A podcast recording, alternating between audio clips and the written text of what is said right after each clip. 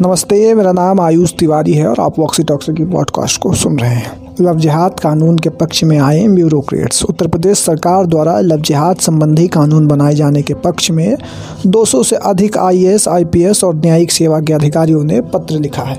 उन्होंने कहा है कि समय की मांग के आधार पर यह कानून बनाया इससे महिलाओं के हित सुरक्षित हो रहा है। इस पत्र में उन्होंने यह भी कहा कि यह कानून किसी एक धर्म विशेष के लिए नहीं है। राज्य सरकार ने लव जिहाद को लेकर कानून बनाया है।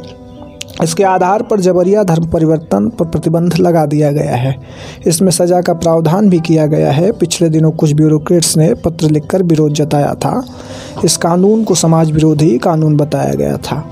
इसके पक्ष में अब तक 224 ब्यूरोक्रेट पूर्व न्यायाधीश के साथ सैनिक अफसरों ने सरकार को पत्र लिखकर इस कानून का समर्थन किया है।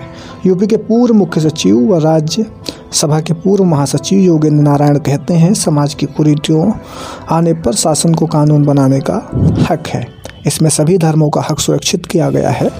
इस कानून को राज्य की विधि आयोग के सुझाव पर तैयार किया गया है। अगर किसी को परेशानी है या धर्म विशेष की आपत्ति है तो न्यायपालिका का दरवाज़ा खटखटा सकता है। अब हम आपको बता सकते हैं कि किन ब्यूरोक्रेट्स ने इन कानूनों पर हस्ताक्षर किए हैं। हस्ताक्षर करने वाले यूपी के पूर्व आईपीएस अधिकारी महेंद्र मोदी, पूर्व आईएएस अधिकारी विनीत कुमार, राज और प्रताप सिंह, चोप सिंह वर्मा, राजेंद्र भोनवाल, अरविंद सिंह, महेश कुमार मिश्रा प्रमुख हैं। इस पत्र में यह कहा गया है कि धर्म परिवर्तन करने के लिए कानून में व्यवस्था दी गई है।